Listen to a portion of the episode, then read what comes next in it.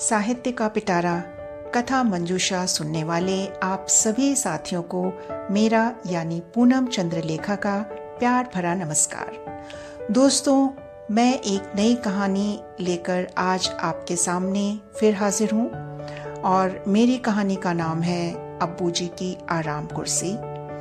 इस कहानी के लेखक हैं मिर्ज़ा हफीज़ बेग। ये कहानी आपके कहानी संग्रह ख्वाब हकीकत और अफसाना से ली गई है। तो दोस्तों, आपको कहानी सुनना अच्छा लगता है और मुझे सुनाना। तो आइए सुनते हैं मिर्ज़ा हाफिज बेग द्वारा लिखित कहानी अबू जी की आराम कुर्सी। घर के सामने से गुजरते हुए उसने एक बार इस तरफ़ देखा और मुझे अपनी ओर देखता पाकर झेप कर सिर झुका लिया। शर्म आ गई।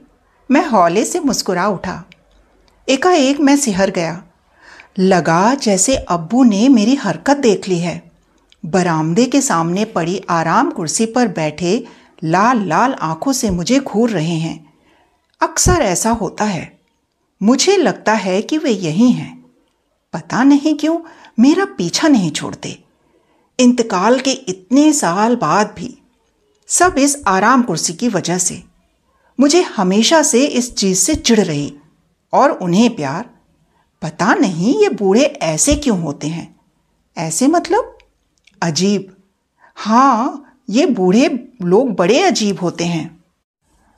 मुझे ज़िंदगी भर बूढ़े टाइप के लोगों से बड़ी नफरत सी रही है। ये क्या अलसाए से पड़े रहना? ऊंगते हुए दिन बिताना और जागते हुए रातें। फिर ऊपर वाले से शिकायतें कि नींद नहीं आती। रिटायरमेंट के बाद अब्बू ने भी यही रंग ढंग अख्तियार कर लिए थे। कहीं से एक आराम कुर्सी उठा लाए और उसे सामने बरामदे में डालकर सारा सारा दिन पड़े रहना। कोई आता जाता तो बड़ा बुरा लगता। फिर मेरे यार दोस्त आते जाते तो बड़ा खराब लगता।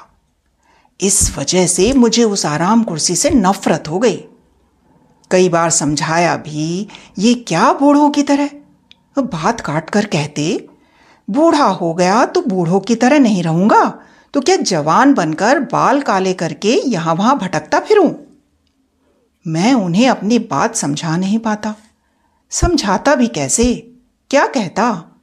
मुझे बुढ़ापा पसंद नहीं। या ये कि मुझे बूढ़े लोग पसंद नहीं? दोनों ही सूरत में कम तमाशा नहीं होता। ये बूढ़े लोग ऐसे होते ही हैं। एक तो हर बात में अपने ही चलाते हैं। फिर अपने अनुभवों का पिटारा खोल कर बैठ जाते हैं। हम तो ऐसे, हम तो वैसे। अरे, कोई समझाए यार इन्हें कि इनकी नसीहतों की ज़रूरत किसे है? अरे, तुम्हारा दौर गुजर गया, हमारा दौर कुछ और है। लेकिन नहीं, इतने दिन जमी पर बोझ बनने के बाद तो इन्हें लाइसेंस मिल गया है, नसीहतें झाड़ने का। कभी कहो कि आपको कैसे अच्छा लगता है यूँ आराम कुर्सी पर पड़े रहना? तो बड़े गर्व से कहते, अपना रिटायरमेंट इंजॉय कर रहे हैं। बहुत मेहनत की है ज़िंदगी में यहाँ तक पहुँचने के लिए। ये आराम कुर्सी यूँ ही नहीं मिल गई है। क्यों नहीं इंजॉय करेंगे? कोई मुफ़्त में थोड़े ही मिले हैं ये दिन देखने को। अब इन बातों का क्या जवाब दिया जा सकता है? खैर, झेलना तो पड़ेगा ही। घर जो उनका है। और उन्हें इस घर पर घमंड भी था। गौर कीजिएगा, मैंने लफ्ज़ घमंड कहा है, नाज नहीं। वैसे घर में मैं सबसे छोटा था। अब क्या कहूँ, सबसे छोटा यानी सबकी सुनना। मुझसे बड़े दो भाई और एक बहन है। सबकी शादियाँ हो चुकी, घर बस चुके। सब अलग अलग शहरों में सेटल्ड हैं। एक मैं ही रह गया ऐसा नहीं कि मैं नकारा हूँ। अच्छी खासी जॉब है। सभी पीछे पड़े रहे, शादी कर ले, शादी कर ले। लेकिन मैं टालता रहा हमेशा। अरे भाई, शादी की भी एक उम्र होती है। ये क्या? इन्हीं लोगों की तरह बस नौकरी लगी, शादी करो, घर बसाओ लाइफ फिनिश ऐसे थोड़ी होता है। मैं कहता, कमा रहा हूँ तो कुछ दिन एंजॉय करूँगा। ये क्या अभी से जंजाल पाल लो? जंजाल? क्या शादी जंजाल है? अम्मी बिगड़ के कहती, शादी तुझे जंजाल लगती है? और क्या? तो हमने क्या जंजाल पाला है? आपकी बात और है, जंजाल तो लड़कों के लिए है। अम्मी शायद मेरी बात का मतलब समझ गई, रोने लगी। मुझे इन बातों से कोई फ़र्क नहीं पड़ता, जो सच है, कह दिया। अब किसी को बुरा लगता है तो मैं क्या करूँ? सच को तो बदल नहीं सकता ना। इस पर दोनों भाई मुझे गुस्से से घूरते और भाभियाँ नफरत से, अभी मेरी उम्र ही क्या है? मैं बात संभालने की कोशिश करता। तो किस उम्र में करेगा? बड़े भाई साहब कहते। कर लूँगा जब दिल करेगा। अभी तेरी उम्र में हम दो बच्चों के बाप बन चुके थे। अब्बू ने कहा। बड़ा तीर मार लिया। मैं फुसफुसाया। लेकिन छोटे भाई साहब ने सुन लिया। और उसके बाद मेरी जो गत बनी, मैं भूल नहीं सकता। लेकिन सब गुजरे वक्त की बातें हैं। अब कहाँ कोई पूछने वाला? सब अपनी अपनी ज़िंदगी में मस्त हैं। अब्बू गुजर गए, अम्मी गुजर गईं भाई बहन कुछ दिन शादी के लिए पीछे पड़े, फिर मुझे अपने हाल पर छोड़ दिया। मकान की किसी को ज़रूरत नहीं थी। उनके अपने मकान थे सो सबने रजामंदी से यह मकान और इसकी देखरेख की ज़िम्मेदारी मुझे सौंप दी। लेकिन कुछ शर्तों के साथ।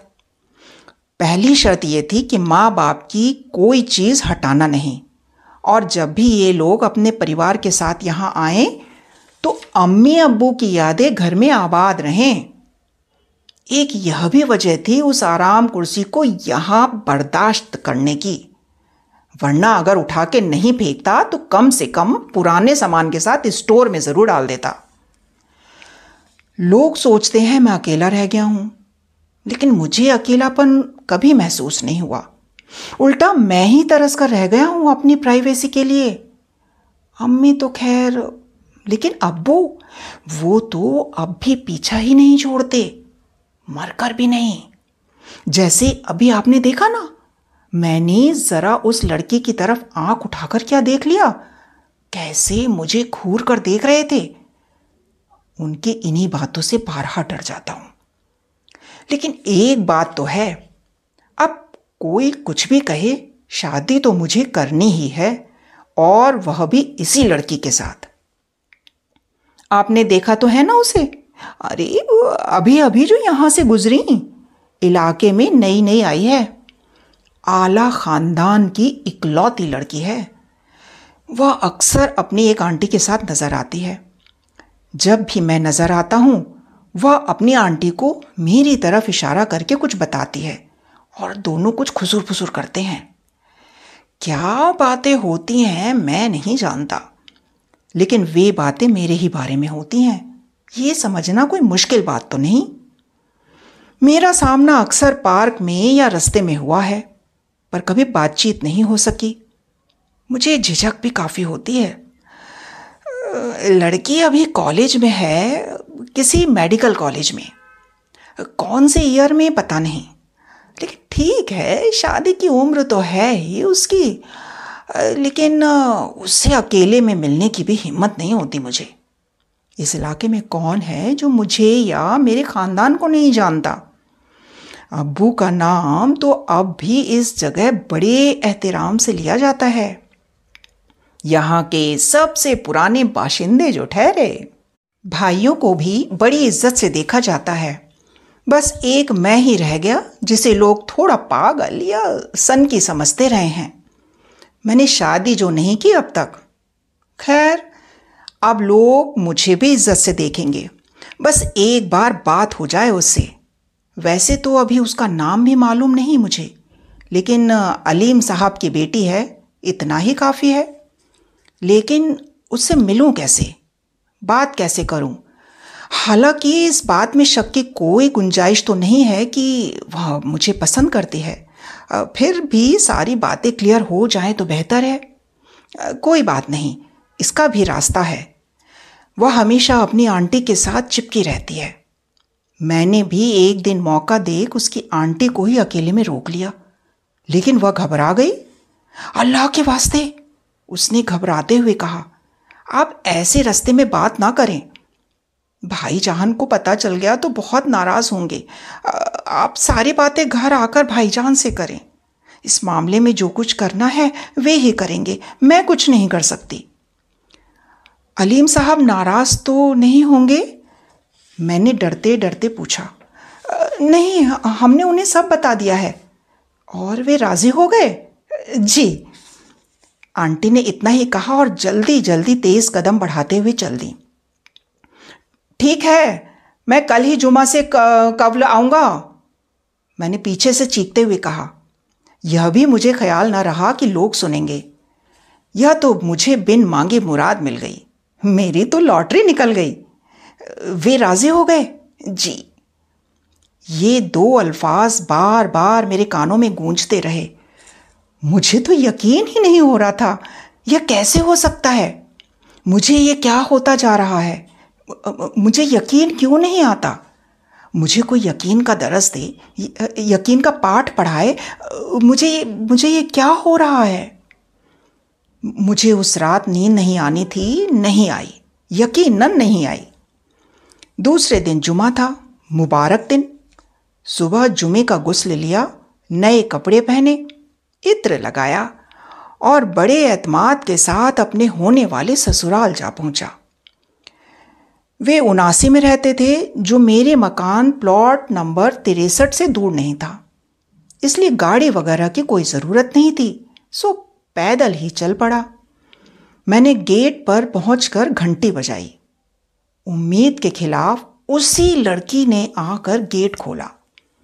उसने हँसते हुए मेरा इस्तकबाल किया। आइए ना, सब आपका ही इंतज़ार कर रहे हैं। कमाल है भाई, बड़े खुले जहन वाले लोग हैं। लेकिन ये ये सब यानी कौन कौन लेकिन मैंने पूछा कुछ और। आपका नाम क्या है? जी, आलिया। डॉक्टर आलिया अलीम एमबीबीएस का फाइनल ईयर है ना? और आंटी का नाम शाजिया है। हम दोनों काफ़ी क्लोज हैं ना? अब यार, ये अपनी आंटी को क्यों बीच में ला रही है? क्लोज है, ठीक है, लेकिन हर जगह आंटी, ये नहीं चलेगा। आप आंटी के बिना कोई काम नहीं करती? मैंने ताना मारने की गरज से पूछा। लेकिन वह तो कुछ समझी ही नहीं, बल्कि और जोश से बताने लगी, कोई काम नहीं, Shazia aunty is my best friend और हम दोनों एक दूसरे के पक्के राजदार हैं। आपको संभल कर रहना पड़ेगा। हाँ संभल कर तो रहना ही पड़ेगा, लेकिन ये बोलते कितना है? इसका मुँह नहीं दुखता, मेरे तो सर में दर्द कर देगी, ऐसे नहीं चलेगा। अंदर बैठक में अच्छी खासी रौनक कर रखी थी, अलीम साहब ने।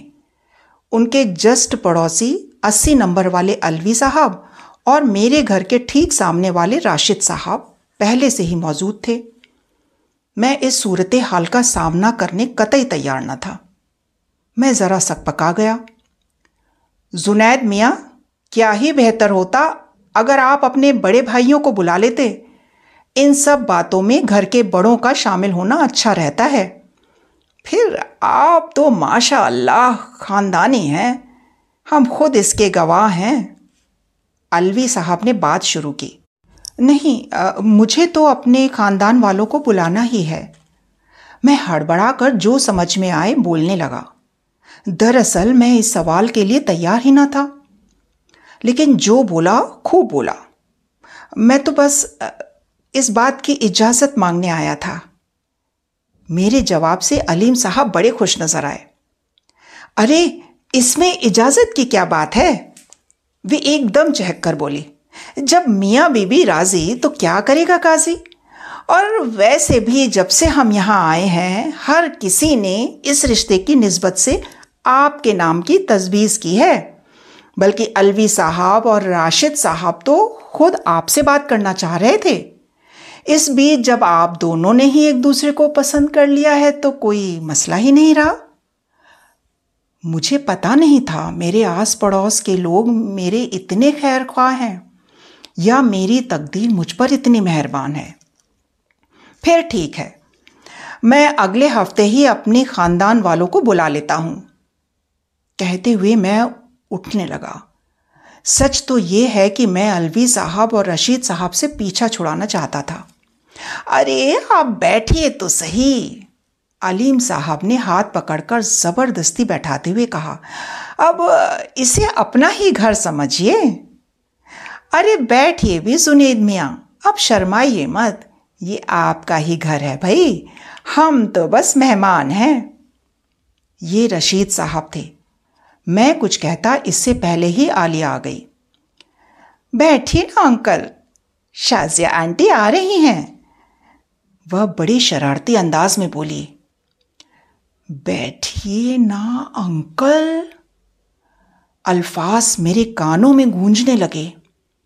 Uncle uncle uncle. ये अल्फाज ये अल्फाज मेरे कानों में बार बार हथौड़े की तरह पड़ने लगे। मामला समझते मुझे देर न लगी। यह तो धोखा है। लेकिन धोखा क्या मेरे जहन ने काम करना बंद कर दिया। मैं बस नौ दो ग्यारह होना चाहता था।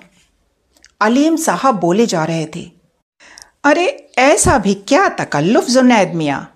आप और हम तो हम उम्र हैं, बल्कि आप मुझसे एक दो साल बड़े ही होंगे। वक्त पे शादी हो जाती तो आलिया जितने बड़े आपके भी बेटा बेटी होते। वैसे मेरी बहन तो आपसे काफ़ी छोटी है। आपसे उम्र में बहुत फ़र्क है। लेकिन जब आप दोनों को ये रिश्ता मंजूर है, आगे मेरे कान सुन होने लगे। वे और कुछ कहे जा रहे थे, लेकिन मुझे कुछ सुनाई देता, कुछ नहीं। बेवा है, लेकिन कोई बच्चे नहीं हैं। अब मेरे कानों के साथ मेरी आँखें भी जवाब देने लगीं। मेरी आँखों के आगे अंधेरा छाने लगा। चाँद सितारे मेरे सर के गिर्द चक्कर काटने लगे और धड़ाम। मैं ज़मीन पर गिर पड़ा। इतना तो मुझे याद है। आँख खुली तो अस्पताल के बिस्तर पर था। आ, आ, आप लेटे रहिए उठिए मत। डॉक्टर आलिया ने आपका ख़ास ख्याल रखने को कहा है। आप उनके अंकल हैं ना? मैं अभी बुला देती हूँ। नर्स ने कहा, मुझे क्या हुआ है?